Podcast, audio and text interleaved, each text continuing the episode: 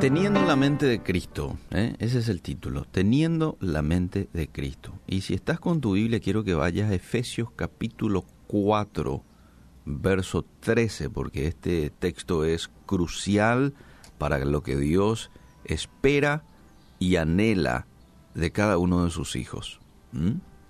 Crucial. Y dice, hasta que todos lleguemos a la unidad de la fe y del conocimiento del Hijo de Dios, Jesús, a un varón perfecto, a la medida de la estatura de la plenitud de Cristo. Ahí es donde quiere Dios que vos estés, amable oyente. Vos sos un varón a quien Dios llama a la perfección, a la medida de la estatura de Jesús. Y lo mismo si sos mujer, claro. Es bueno saber de que Dios nos creó para ser semejantes a Jesús. Y Pablo en 1 Corintios 2.16 dice que para llegar a esa estatura y a esa plenitud de Cristo, es necesario que tengamos la mente de Cristo. Claro, porque todo se origina aquí, en la mente. Yo soy lo que mi mente primero pensó. Así nomás. Entonces yo necesito la mente de Cristo para parecerme a Jesús. Y tener la mente de Cristo es pensar, es actuar, es hablar como Él habla. En otras palabras, ser como Él, como Él es, y para esto necesito tener certeza en estas cosas. Ahora, para tener la mente de Cristo yo debo de tener en primer lugar una identidad clara. Sí, una identidad clara.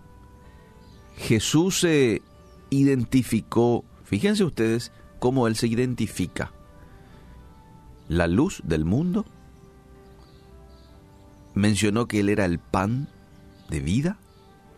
El camino, nadie viene al Padre sino por mí dijo que Él es la vida. Yo soy el camino, la resurrección, yo soy la vida. Dijo que Él era el pastor. Son identificaciones que Él mismo se dio de sí mismo. Hay muchos creyentes que hoy son agentes secretos. ¿Por qué? Porque no quieren definirse por quiénes son. Si no tenés claro tu identidad, otras personas, amable oyente, van a tratar de decirte quién sos y te van a manipular. O sea, te prestas mucho a la manipulación.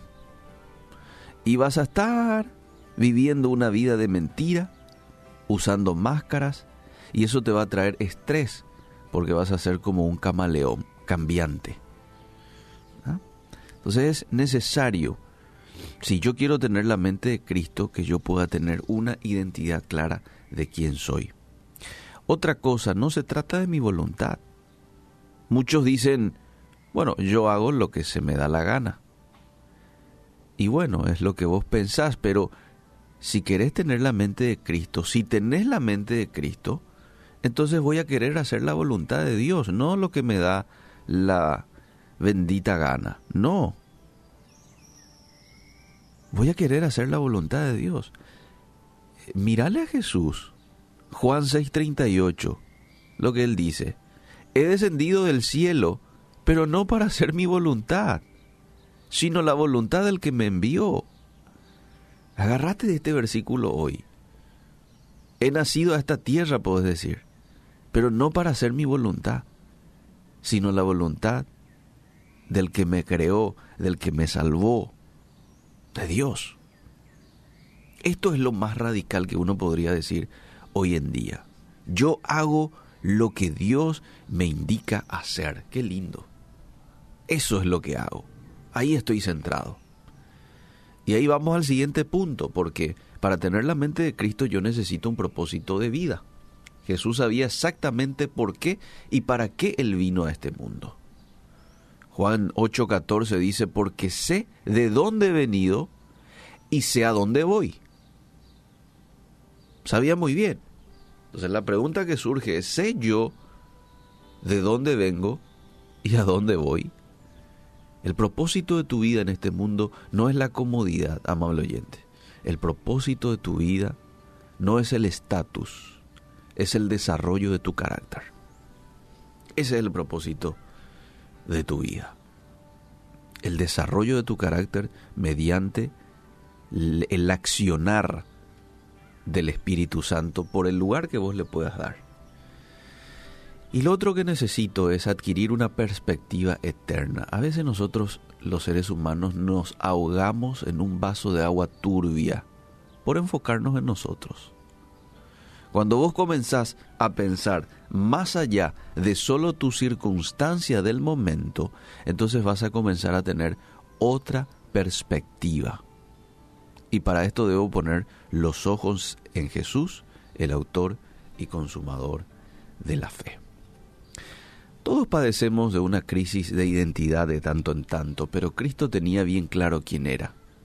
Si yo tengo la mente de Cristo, entonces yo también sé exactamente quién soy, a dónde voy. No vayas a olvidarte nunca que la vida no gira alrededor de vos. Vos existís para los propósitos de Dios y no a la inversa. Si yo tengo la mente de Cristo, entonces tengo una perspectiva eterna. No solo una perspectiva del día a día, no, tengo una perspectiva eterna. Cuando yo tengo la mente de Cristo, entonces no sufro el estrés de cómo voy a actuar o qué decir, pues nuestra identidad estará segura. Si tenemos identidad, también sabremos el propósito de nuestra vida. Eh, y al tener identidad y al tener propósito, entonces tenemos influencia para guiar a otros a tener también la mente de Cristo. Hoy quiero desafiarte a que le digas a Dios, Señor, yo quiero tener tu mente. Recién hablábamos de Filipenses 4.8, ¿verdad? definitivamente si obedecemos a ese texto, eh, estamos teniendo la mente de Cristo, ¿verdad? Porque Jesús piensa en todo lo puro, en todo lo bueno, dice que Él no tuvo pecado. Entonces, eh, ¿te das cuenta cómo esto es intencional? Esto conlleva un trabajo de mi parte. Pero no está solo, no estoy solo. Le tenemos al Espíritu Santo que siempre y cuando le demos cabida, entonces Él va a hacer su obra en nosotros.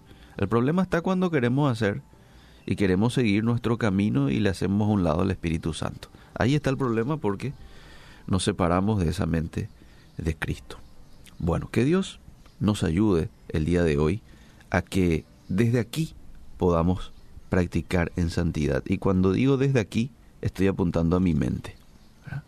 Que desde allí el Señor pueda estar accionando en nuestras vidas.